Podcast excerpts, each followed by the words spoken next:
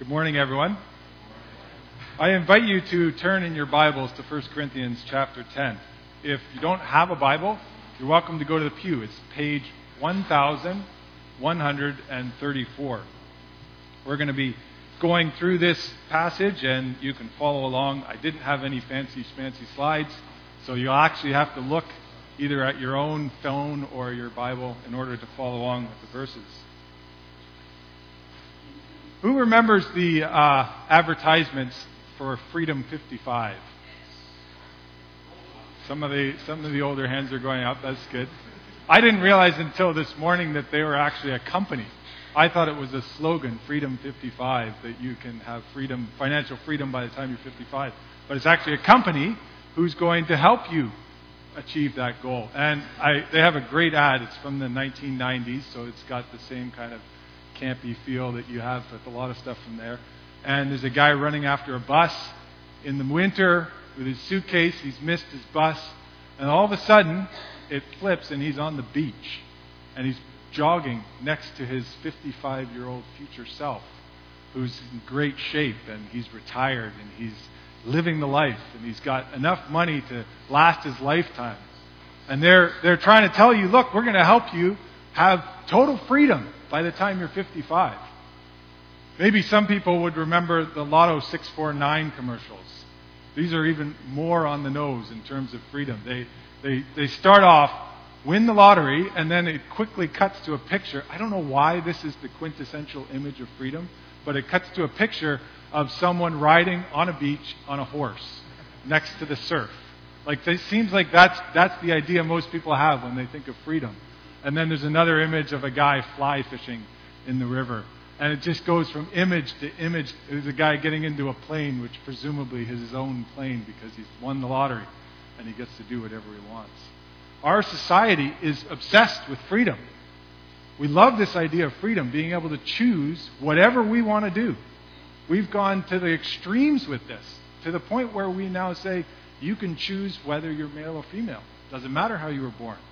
You get to decide whether or not you are, are going to be a male. Our passage today talks about freedom. And it doesn't, uh, maybe you're wondering, as, as we just read about barbecues and all that other stuff, why it's talking about freedom. But I hope I'll make that clear as we go on. The Bible has some great things to say about freedom. And as with most things, when the gospel comes into a situation, it turns it right over on its head and shows us a completely radical and new way of thinking about these topics that we've thought about many times before, like freedom.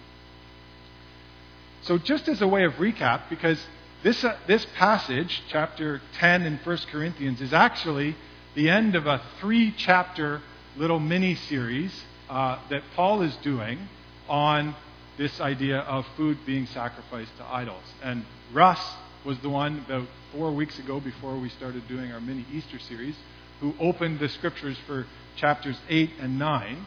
And today, Paul closes off his argument about uh, freedom and idolatry in chapter 10. So, just as a way, quick way of summary, I'll remind you of some of the things that Russ said. He had a great sermon. You could listen to it on the website if you have some time. The specific issue that Paul was dealing here in terms of freedom was food sacrificed to idols. In that time, idols were prevalent. There was a God to everything. And many people would go and, uh, when you had a, a lamb that was going to be led to the slaughter, when you were ready to kill the lamb to eat it, you would take it to the temple, offer it to an idol, and then the priest would get a bit, and you would get most of it. And this was your way of contributing to the, the temple worship, and you would get some meat. And so Paul is talking to people who live in this society where this is prevalent, and he's saying, Well, what do you do if someone is selling this kind of meat in the marketplace? Can you eat this meat? Is it okay as a Christian who doesn't believe in idols? Is it okay to eat this meat? And in 1 Corinthians 8, Paul established two principles. First of all, he says, Look, idols are nothing. There's no such thing as an idol. There's one true God, and that is Jesus Christ and his Father. This is so idols, meat sacrificed to idols, who cares? Doesn't matter. It doesn't really matter when you're thinking about uh, idols because idols are actually nothing. And second, his second principle, lest you go off and say, well, then I can just do whatever I want, he says, idols are nothing, but love is far more important than knowing that you are not eating food sacrificed to idols. And you should think about that before you go off and you make someone else who perhaps has a weaker conscience than you sin by eating this food that they think they shouldn't eat. I remember, uh, just as a side note, there was a, a passage of Scripture pasted on the fridge when I was a kid. And I think my mom put it there, and it was the 1 Corinthians 13 passage about love. And the only thing I remember from that passage was, well, I, I guess now I remember more because I've grown up and read it many times. But back then, the thing that stuck out to me was the verse on clanging cymbals and noisy gongs. And probably as a 10 year old, I thought, well, is she talking about herself? And like, is this what I, I don't really get it?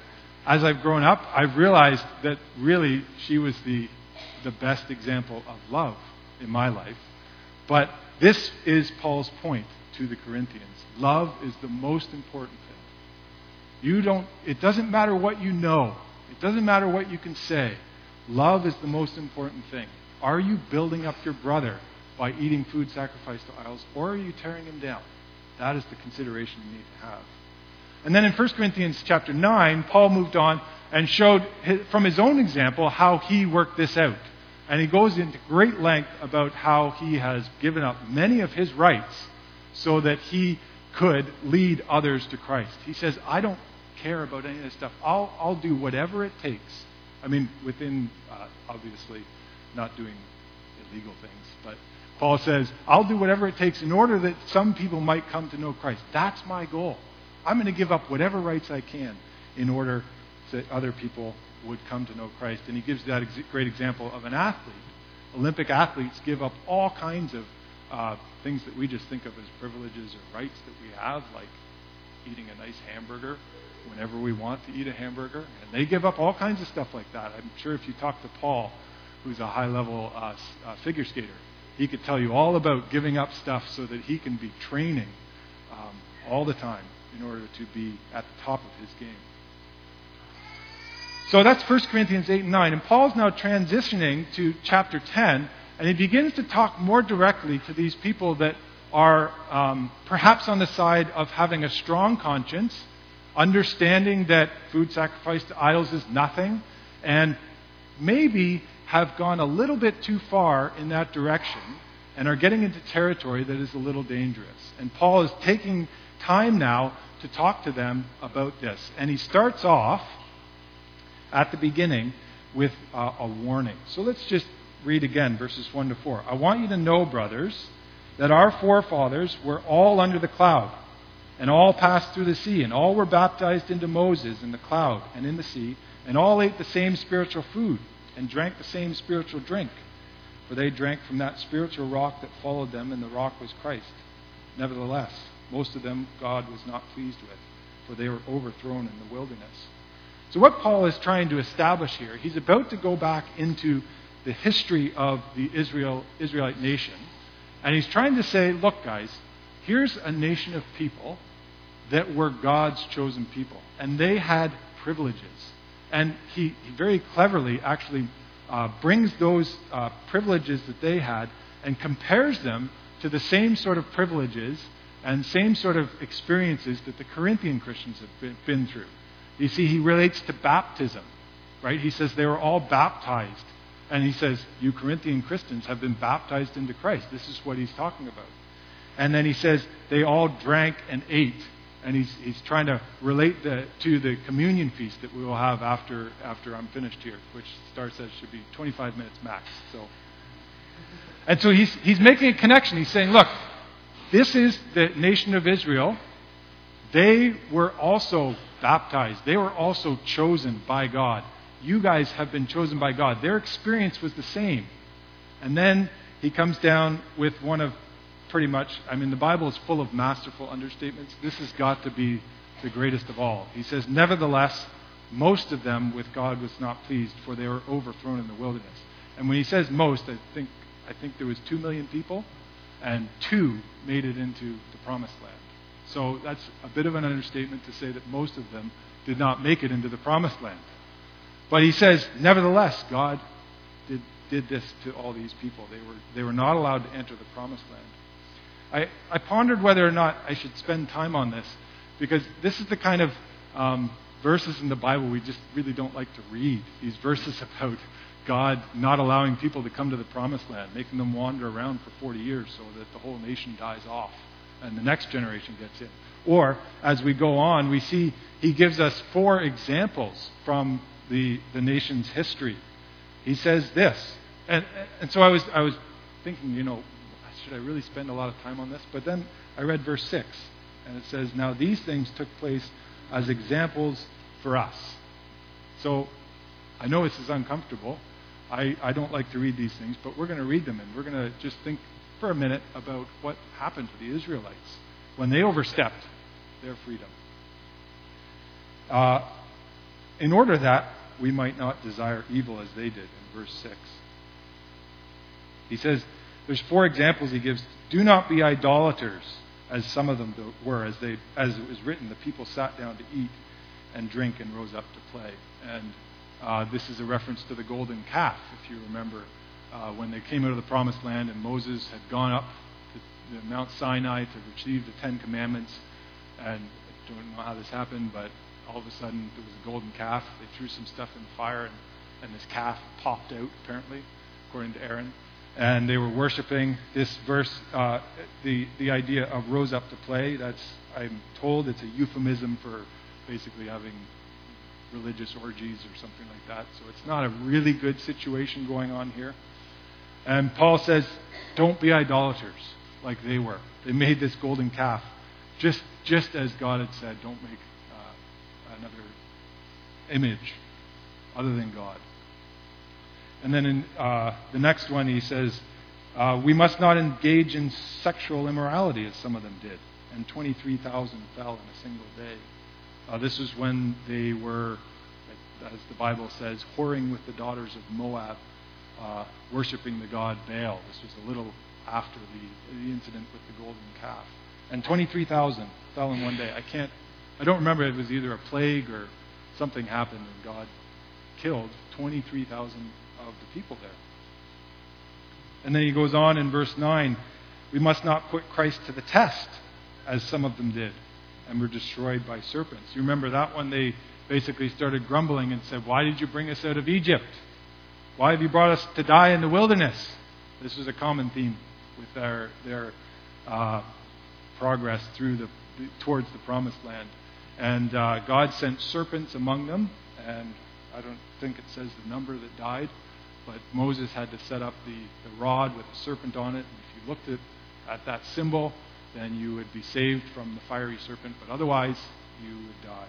And so God was not happy with their grumbling. Or, sorry, they're putting Christ to the test. And then in verse 10, nor grumble as some of them did and were destroyed by the destroyer. Uh, this was when they wanted to pick a new leader. Do you remember uh, in the in the history of Israel? And they started saying, "Well, why are Moses and Aaron in charge of things? Why why you you guys have brought us out and we're just going to die in the wilderness?" And so they wanted to pick a new leader, and this was again putting God to the test. And a pestilence came upon them that time, and many died. And these are things, as Paul says, happened to them as an example, but they were written for us, for our own instruction, so that we might not put God to the test, grumble. I, I know when I read through the story of the history of Israel, my first reaction is to shake my head. Like, they just got out of Israel. They just saw God open the Red Sea. And then they're like five days later, they're grumbling, we don't have any food.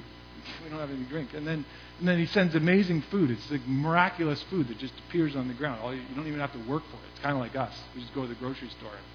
It's miraculous. There's food there. It's like that. And they just picked it up. And then, like, within a week, they're like, well, this is boring. I want something different. And uh, you, you shake your head, but then you sort of step back, or the, the guy in the back of your head that's kind of you, keeping you in check, he says, yeah, but what, what about you? You, you grumble, don't you? And you can just go to the grocery store. You're not actually stuck in the wilderness. You don't actually have a empty skin that has no water in it. you don't actually have any of those things and you're grumbling. And these things are written down for us as a warning so that we might be careful. And Paul says, therefore, this is verse 12. We're going along in the chapter here. Therefore, let anyone who thinks he stands take heed lest he fall. Be careful. There are things that God is not pleased with if you do them. Now, I'm glad Paul is the man he is because he never leaves us there. He never gives this kind of stern warning and just leaves it at that, and then we're all left just fearful and trembling and wondering, like, is God up there with a big stick just ready to hammer me? He says, no, in verse 13. No temptation has overtaken you that is not common to man. God is faithful. And he will not let you be tempted beyond your ability. But with the temptation, he will also provide the way of escape, that you may be able to endure it. Be careful, Paul says. You need to be careful of the way you exercise your freedom, but don't worry. God always is there, trying to provide you a way of escape. It's always there. You can always take hold of it. You can always grab a hold and get out of the situation that you're finding yourself in. And um, Paul gives them that encouragement. Therefore, flee idolatry, my beloved brothers. Don't just resist. Don't just stand in place. Get away. Run away. Flee idolatry. This is verse 14. So, Paul, um, now, as just to recap, he's, he's talking about food sacrificed to idols. He's talked about the weaker brother and, and limiting our conscience and for the sake of the weaker brother. And now he's speaking again to the, the, the one with the strong conscience, and he gives a stern warning to them. And he says, Look, be careful the way you are exercising your freedom in Christ. Be careful. And now he comes back to his subject at hand. And he comes back to this idea of food sacrificed to idols.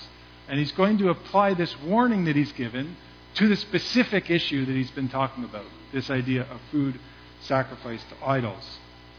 And so I'm going to read these verses because when I first read them, it was confusing to me what he was saying. And I'll, I'll tell you what I mean. I speak as to sensible people. Judge for yourself. The cup of blessing that we bless, is it not a participation in the blood of Christ? The bread that we break, is it not a participation in the body of Christ? Because there is one bread, we who are many are one body, for we all partake of the one bread. Consider the people of Israel. Are not those who eat sacrifices participants in the altar? Why do I, what do I imply then? That food offered to idols is anything, or that an idol is anything? No, I imply that what pagans sacrifice to idols, they offer to demons and not to God. I do not want you to be participants with demons. You cannot drink the cup of the Lord and the cup of demons. You cannot partake in the table of the Lord and the table of demons. Shall we provoke the Lord to jealousy? Are we stronger than He? So the confusion that I had in my mind with that was Paul has spent two chapters saying, look, idols are nothing. Food sacrificed to idols, it doesn't matter. We, we do know that. This is knowledge that we have. And then he comes here and he says, but you've got to be careful with food sacrificed to idols because you're participating in this demon worship with the idols. So what's going on here? And, and so I, I read something by William Barclay that, that I think helped me. The idea, and Russ went over this as well, but the idea behind this was you would take your sacrifice to the temple and you would offer your lamb or your goat or whatever it was that you were slaughtering that day. And the priests would get a portion of that. That was the, basically the payment for their service, I guess. The altar would get a portion. You'd burn some token portion of it, and then you would take the rest. And sometimes it would be sold in the market if you were a market guy, like if you ran a, a goat stall in the marketplace or whatever. Um, sometimes you would just take that home and you'd have a feast in your house. And sometimes it would be used for a feast in the temple, and there would be a big party in the temple. And I believe that's what Paul's talking about. So these Corinthians had decided, well, food sacrificed to idols, is nothing. So we can go, and we can go to the temple, and we can participate in these feasts. And Paul says, I don't think so. I understand that idols are nothing, but you have to realize that behind all the idols in the world are demonic forces. And you participating in the feast, in the temple, you are, in some sense, participating with that kind of worship. And so he says to these Corinthians, you need to be really careful with what you're doing here. In fact, should, this is one of those things you need to flee from and stay away. Get out. Don't go to that kind of thing because you are going to be participating. Just in the same way that when you take the bread and the wine, you are participating. You're saying, I'm part of this body that Christ has on earth. I'm participating in this feast. I'm making myself one with Christ. In the same way you do that, if you're participating in these food feasts sacrificed to idols, you are doing the same thing with those uh, demonic forces behind them. And that is what I think Paul is trying to say here. Now, for us, I think it's hard for us sometimes to wrap our heads around the idea of idols. Um, I, I can't. I mean, I, have never really seen a temple where uh, Artemis was worshipped, because there are. Well, actually, no, I probably have, but it was a, it was in ruins in uh, Egypt or something like that. Like that's basically all that's left. There isn't really these temples left anymore where idols are publicly worshipped. Um, I know that there are there are still pagans around. I met some in Sunnybrook Park once. Um, so there are still people there, and I, I, found dead cats down there that were clearly used in this kind of uh, worship. But for the most part, we don't really see this, do we? So, so is it relevant at all in any way to us? I mean, he's talking to people that it's a completely different culture. Well, I would argue yes, it's extremely relevant. And um, if you've never read it, there's a, a, book by Tim Keller called Counterfeit Gods. Highly recommend it. It's a great uh, book that deals with this topic. And um, I'll just read you a quick quote from there because he, he describes this really well. He says, The old pagans were not fanciful when they depicted virtually everything as a god. They had sex gods, work gods, war gods, money gods, nation gods, for the simple fact that anything can be a god that rules and serves as a deity in the heart of a person or in the life of a person. For example, physical beauty is a pleasant thing, but if you deify it, or if you make it the most important thing in a person's life or a culture's life, then you have Aphrodite, not just beauty. You have a people and an entire culture constantly agonizing over appearance, spending inordinate amounts of time and money on it, and foolishly evaluating character on the basis of it. You see what he's saying? These, these ancient pagans, as we would call them, heathens, they got it almost better than we do. You see, what we've done is we've continued to have idols all over the place, but we just call them different things. We call them the Montreal Canadiens. Or we call them financial uh, freedom 55. Financial freedom at 55. Money. But as Paul says in Colossians chapter 3 and verse 5, covetousness is idolatry. Greed, wanting more, wanting money is idolatry. So we need to be careful as we participate in these things in our society. There is no getting away from money. There's no getting away from uh, beauty products. Well, I guess you could. I don't really use too many, but there's no there's no getting away. Let's let's take money. I'm I'm not going to talk about beauty products because my understanding there is low. There's no getting away from money. You have to have money. You have to, you have to make money. You have to have a house. Otherwise, I mean, I guess you could live on the street and um, have no money, but, but that's not really a good option. So you have to have money. But we need to somehow figure out how is it that we use money so that it doesn't become an idol? How is it that we do that? How, how do we avoid the situation where there's greed in our hearts for desiring more? And, and avoiding the situation where we now become participants in the feasts that our, our society is doing. Uh, always wanting the next best car, the next new phone, whatever it is. Um, greed can become idolatry. We need to think about that as a church. As we spend our money, we have lots of, uh, God has blessed us with generous people. We need to think about are we participating in the culture as we spend our money on whatever we spend our money on? Or are we turning around and using it for a good purpose? Are we, are we participating with Christ in the way that we spend our money? These are hard things to think through. Star said that I had to mention this one. Comfort is a great um, idol. This is one that I certainly struggle with. Do you want to just get home and watch Netflix when you get home from work instead of doing other things that are more important? Do you want to, is recreation, comfort, spending time just sort of relaxing, is that your idol? These things are great things. Netflix is great. I mean, you just got all this stuff that you can watch. But it can become an idol. It can become something that's more important than your time with Christ or spending time in the Bible or with your neighbors or whatever it is.